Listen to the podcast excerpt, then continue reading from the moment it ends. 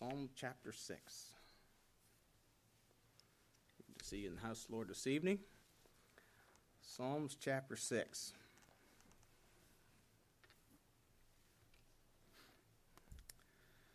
Verse 1. O Lord, rebuke me not in thine anger, neither chasten me in thy hot displeasure. Have mercy upon me, O Lord, for I am weak. O Lord, heal me, for my bones are vexed. My soul also is sore vexed. But thou, O Lord, how long? Return, O Lord, deliver my soul. O save me for thy mercy's sake. For in death there is no remembrance of thee. In the grave who shall give thee thanks? I am weary with my groaning. All the night make I my bed to swim. I water my couch with my tears. Mine eye is consumed because of grief. It waxeth old because of all mine enemies. Depart from me, all ye workers of iniquity, for the Lord hath heard the voice of my weeping. The Lord hath heard my supplication. The Lord will receive my prayer.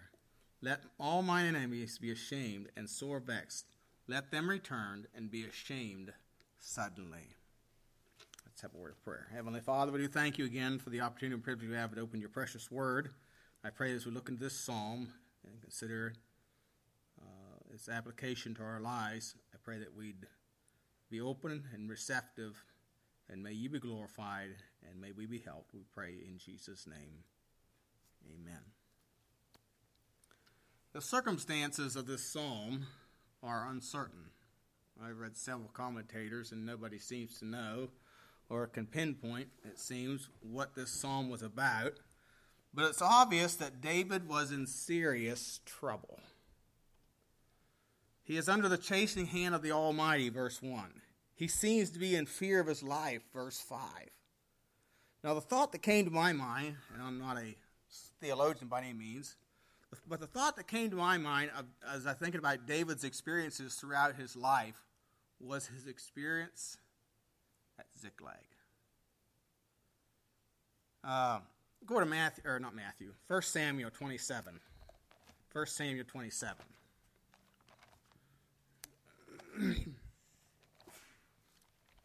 First Samuel 27.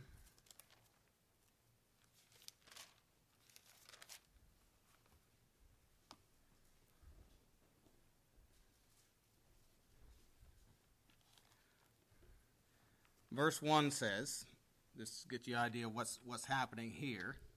It says, And David said in his heart, I shall now perish one day by the hand of Saul.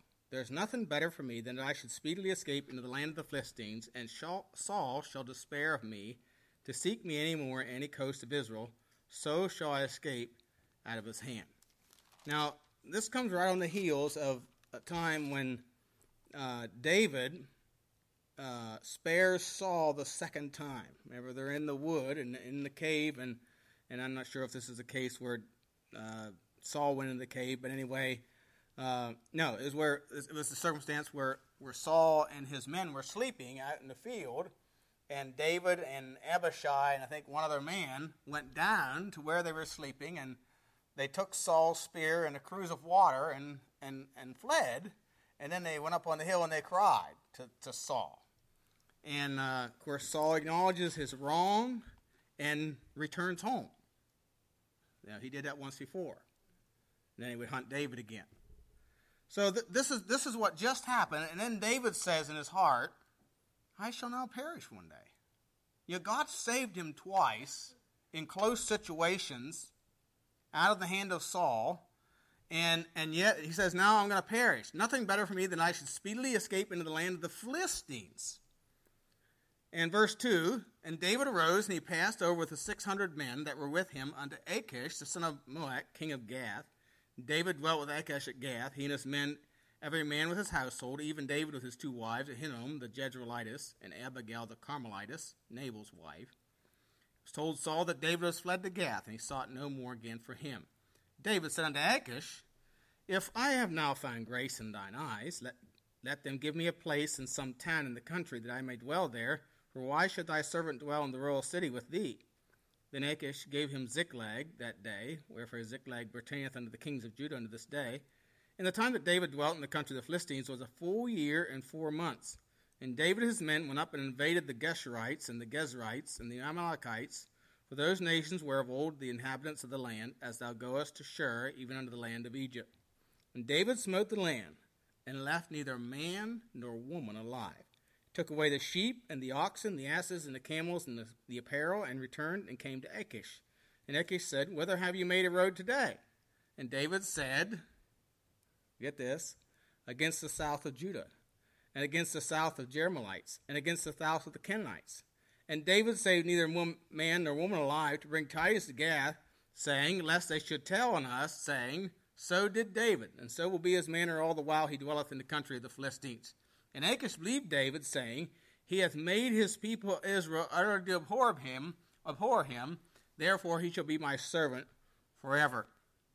So understand, David, you know, David here is goes into the land of the Philistines, who are the enemies of Israel, of his own people, and joins with them, and then he begins to make raids on the Geshurites and the Gezrites and the Amalekites. Now, that really isn't such a big deal because those peoples were marked for destruction when the children of Israel came into the land of, of Israel to start with. God, they, were, they were part of the peoples that God said you're to utterly destroy. So that was not such a big deal. However, he lied about it. He lied about it. Matthew Henry in his commentary said this quote, While David was in the land of Philistines, he taxed some remains of the devoted nations, of course, the nations of old. The people whom he cut off were long before doomed to destruction. It is often wisdom to shun uh, to public notice, but we must in no situation be idle. We must always try to do somewhat in the cause of God. This expedition David hid from Achish. But an equivocation which serves the purpose of a lie is like to it as a hypocrite to a profane person. Is only better in appearance, therefore more dangerous. Yet, though believers often manifest imperfections, they can never be prevailed upon to renounce the service of God and unite interests with his enemies, or finally to become the servants of sin and Satan. What a train of evil follows from unbelief. When we forget the Lord's past mercies and his gracious assurances, we shall be overwhelmed with desponding fears and probably led to adopt some dishonorable method to get rid of our troubles.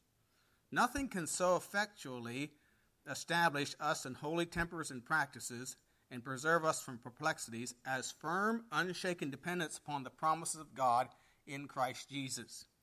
So, what he's saying here is, you know, David should not have gone to the enemy and joined with the enemy. He should have continued to trust God. God had already preserved him twice in close circumstances out of the hand of Saul. Would he not continue to do it? And David gets himself in a real hot spot because of this. In chapter 29 of 1 Samuel, we notice then that Achish all of a sudden decides he's going to fight against Israel. And he asks David to go with him. Now's what he, now's what he got. What, what's he going to do? And so David goes along with seemingly the plan, but the princes of Achish, the king, say, uh uh-uh, uh, he's not going with us. We won't have, he'll, he'll, he'll, he'll turn back to his master in the midst of the battle. You know, I don't know what David had in mind, but he was in a quandary. He was in a bad uh, situation. And David got, had gotten himself in this quandary with his double life. Of course, God intervenes. I believe, however, he reaps the fruit of his deceitful life in returning to Ziklag. In chapter 30, you notice, it says, of course, they, had, they, they, after they were sent back from going to battle against the nation of Israel, the Philistines princes said, no, he's not going with us, and they wouldn't allow him to go. So they sent him back. And so it came to pass when it, he and his men came to Ziklag on the third day, so they're coming back where they live, that the Amalekites had invaded the south and Ziklag and smitten Ziklag and burned it with fire, and had taken the women captives that were therein. They slew not any, either great or small, but carried them away and went on their way. So David and his men came to the city, and behold, it was burned with fire, and their wives and their sons and their daughters were taken captives. Then David and the people that were with him lifted up their voice and wept until they had no more power to weep. And David's two wives were taken captives Ahinoam the Jezreelitess and Abigail the wife of Nabal the Carmelite. And David was greatly distressed, for the people spake of stoning him. Because the soul of all the people was grieved, every man for his sons and for his daughters, but David encouraged himself in the Lord his God. So, so he returns to Ziklag, and he, everything's been taken captive all their, their wives, their children, and all that they possessed, and the city's burned to the ground. And he's in a bad situation. He's in a distressing situation. So as we think about that, you know, and, and we don't know for sure if that's the context of this psalm, but it's obviously obvious in this psalm that David is in a in serious trouble of some sorts. But I want you, as we think about that, I want notice first of all, he acknowledges his just chastening. Notice verse 1 of Psalm 6. O Lord, rebuke me not in thine anger, neither chasten me in thy hot displeasure. Now, he said, he addresses the Lord, Jehovah, Lord, where Lord's in all caps. Uh, I think the whole chapter is that way. But so he, he, he addresses Jehovah, and he, and he doesn't say that you know, not to chasten him. He says, Don't chasten me or rebuke me in thine anger or in thy hot displeasure. So he's, he acknowledges that he, God is just in chastening him. Uh, you know, God, you are just in your dealings with me. I deserve this. I brought this on myself. You know, we might say he'd, he'd been plundering the enemy who were to have been destroyed by, uh, when they came in the land, but how are he was lying about it. He was living a double life. His actions at the time were based on expedience at the time, not on what was right. Again, chapter 27, verse 1, he said, You know, one of these days Saul's going to kill me. Nothing I can do but escape in the land of the Philistines.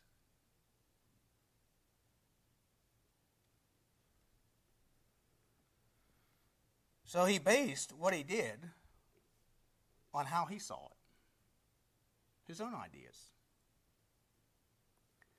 And David, by doing this, had brought God's anger against him by not obeying or believing in the Lord. Again, God had delivered David several times out of Saul's hand, but all of a sudden David thinks he has to do it. That's really what you're seeing here. He has to do it. He has to provide his own protection, provide for his own safety by joining hands with the enemy of Israel. Is that not a good description of our sin? It is to say, God, I'm not sure you can be trusted.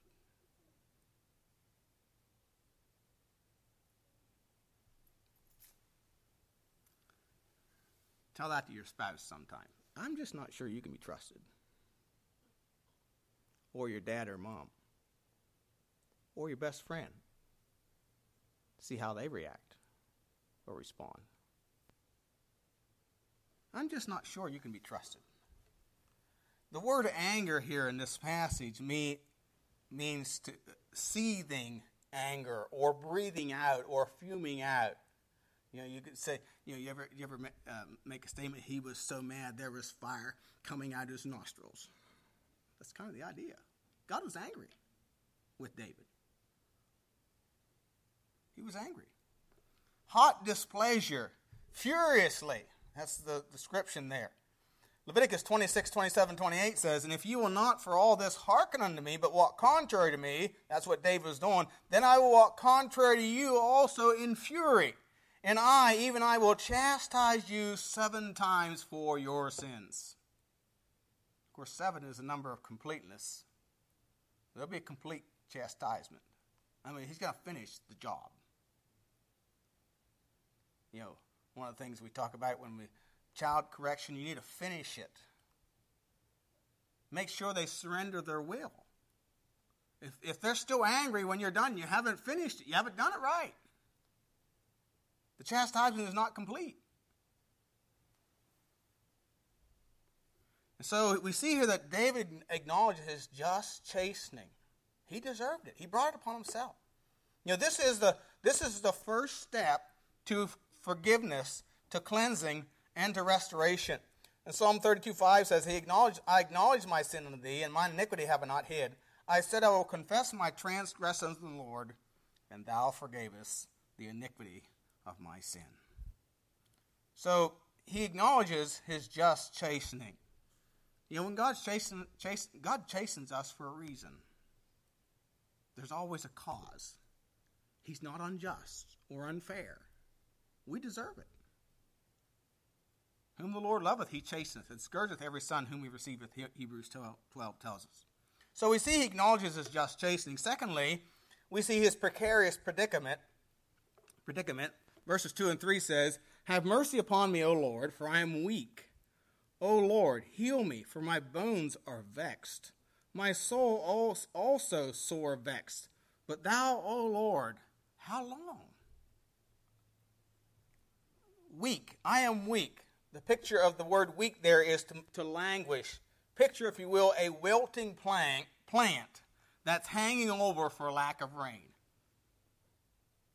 He's wilting. Physically. I am weak, he said.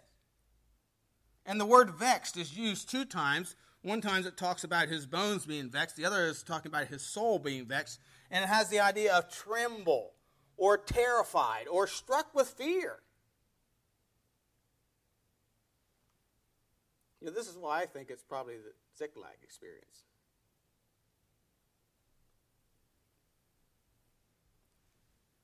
Job 21 6, Job said, Even when I remember, I am afraid, and trembling taketh hold of my flesh. In Job 23 15, he says, Therefore I am troubled at his presence when I consider I am afraid of him. See, David is in this situation, if it is Ziklag, David's in a situation, you know, that, that you know, or well, let me say it this: Would there be a more terrifying situation than your own men thinking of stoning you? I'm not talking about your enemies here.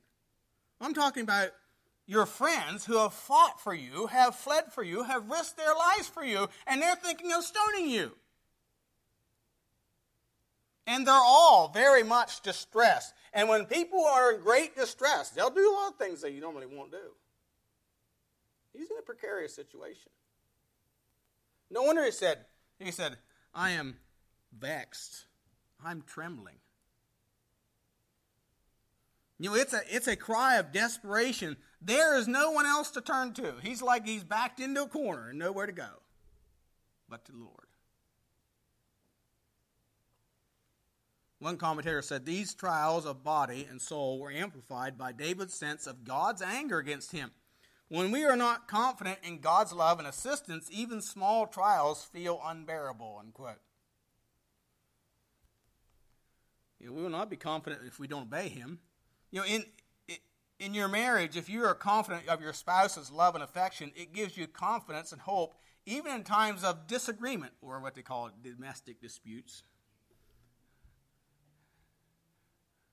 And we all have them. We just don't have to call the police on ours, right? That's the call policemen don't want to get is a domestic dispute. No, but if you're confident of their love, it gives you hope and assurance. But David doesn't have that because he's being chastened for his disobedience. Third thing I see here is he seeks with contrition the return of the Lord's direction.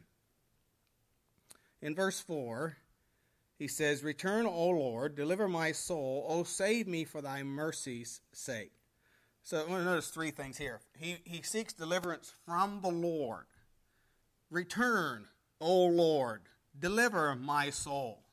The word return, you know, makes it, the passage sort of makes it sound like the, the Lord's going to return. And yes, but the idea here is David's turning back to the Lord, and so the Lord will again return his favor to him. And the word return, the metaphor, the picture here is, is to be converted as a sinner. You know, to, be con- to convert means to turn around. That's the idea. Turn around. To be returned to or restored to. And so he seeks, he's, he's turning back to the Lord and his way. It means he's turning away from his own way. you, know, you can't serve God and mammon. You can't serve your own way and God's way too, unless your way is in agreement with the Lord's. And so he seeks deliverance. He, he turns to the right source for help. Uh, he, he ceases to, to walk in his own path and go his own way. You know, Psalm 126, verses 1 through 4 says, When the Lord turned again the captivity of Zion, we were like them that dream. Then was her mouth filled with laughter, and her tongue was singing. Then said they among the heathen, The Lord hath done great for the things for them. The Lord hath done great things for us, whereof we are glad.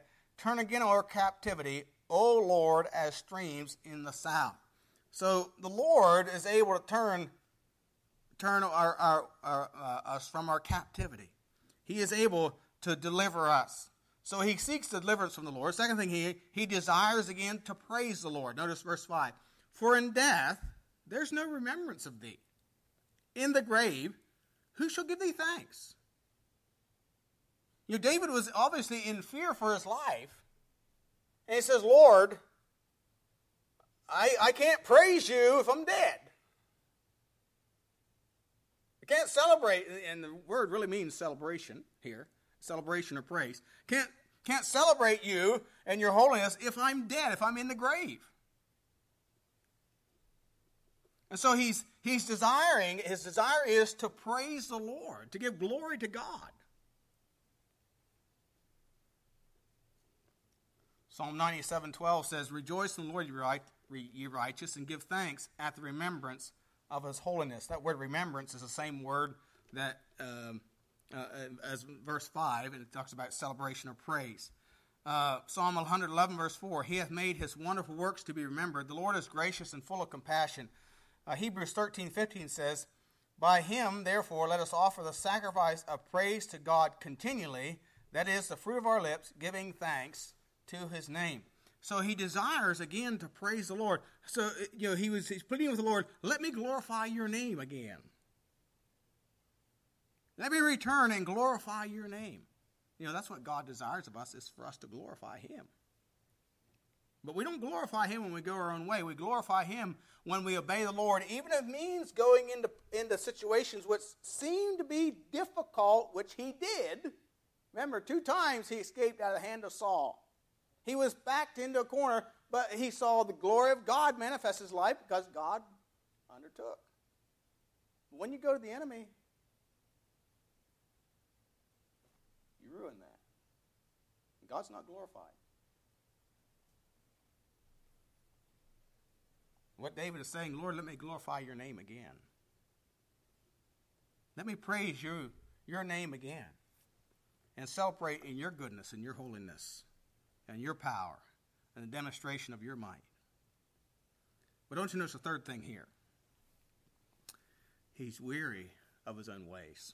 Notice verse 6. I am weary with my groaning. All the night make I my bed to swim. I water my couch with my tears. Mine eye is consumed because of grief. It waxeth old because of all mine enemies. The word weary means fatigued, but it carries with it the idea of wearied of a thing. It means wearied of a thing. Uh, and the word water, where it says, I water my couch with my tears, means to melt or to be decayed or to putrefy. Putrefy. You know, like stagnant and disgusting. And I think what the, what his psalmist David is saying here is, you know, I'm sick of my own wicked ways and my own devices. It has brought me nothing but trouble.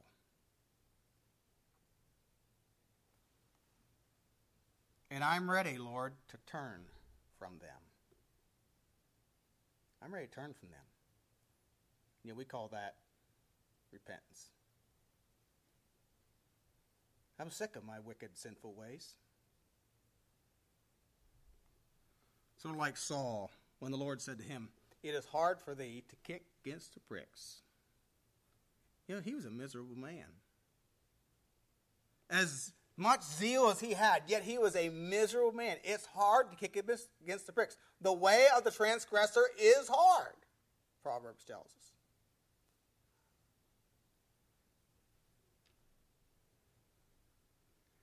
And so David, he was he was seeking the return of the Lord's direction, and he was weary of his own ways. And and when we when we come to this place, God will intervene. That, we're at the place then that God will intervene. He will deliver us. Psalm 50, verses 14 and 15 says, Offer unto God thanksgiving, pay thy vows unto the Most High, and call upon me in the day of trouble, and I will deliver thee, and thou shalt glorify me.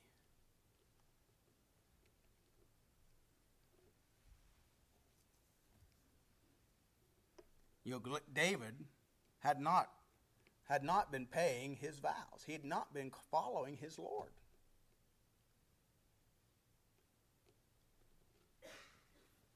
And he got himself into trouble. Psalm 91, verses 14 and 15 says, Because he has set his love upon me, therefore will I deliver him.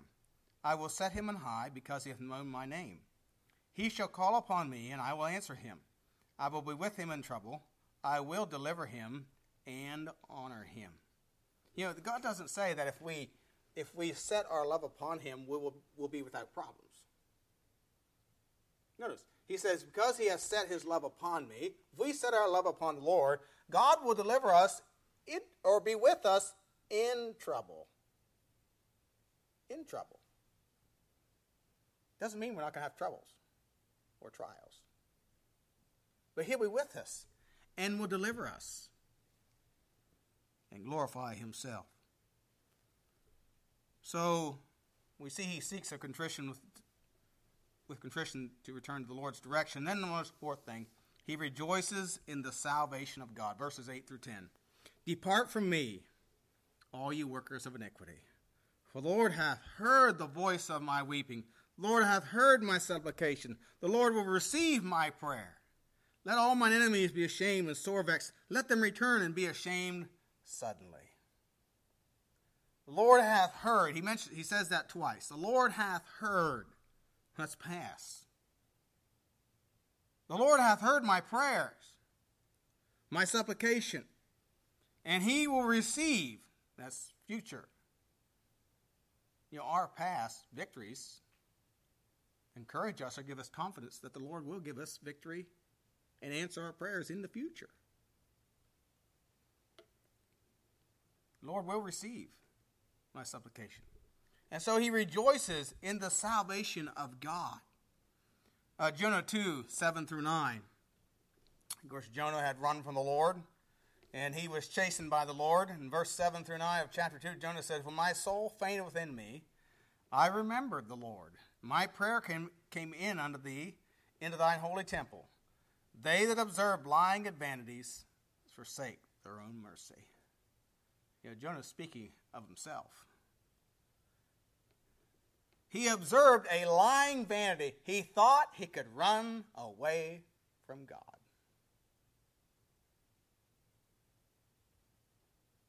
You know, you may run, but you can't hide. God knows where you are. God knows where you are. And so they that observe lying vanities forsake their own mercy. He ended up in the well in Well University for a few days. Verse 9 says, But I will sacrifice unto thee with a voice of thanksgiving. I will pay that that I have vowed. Salvation is of the Lord. God had called him to be a prophet to the Assyrians, to the Ninevites. Oh, yeah, they were the enemies of Israel, but they needed the gospel too. And he was a chosen vessel to take it.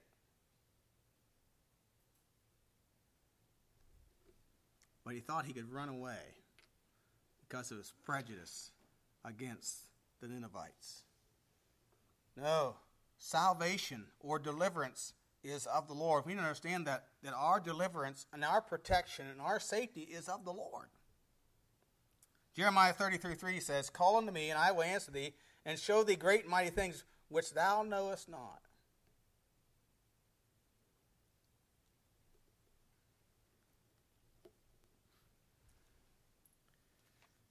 You, know, you want confidence, assurance, victory over the enemies of your soul? You know, this world is an enemy to our souls. Satan is an enemy of our souls. If you want victory over your soul, that deliverance or that salvation is, is in God, not in your own way of expedience, like David. Who thought, you know, one of these days Saul's just going to get me. That's all there is to it. Guess I'll just go down to the Philistines.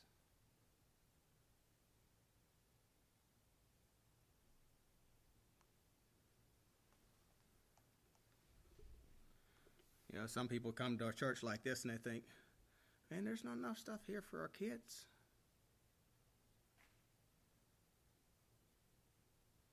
Got to go to a bigger church where there's more programs.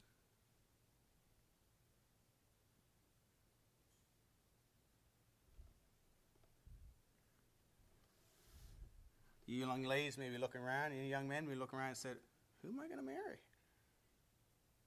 Those are real questions. But we're trusting the Lord. And like one wise pastor said to a young lady one time, Why are you worrying about it? You're not ready to get married yet anyway. It's not time for you to get married yet. So why are you worried about it? Worry about it when the time comes.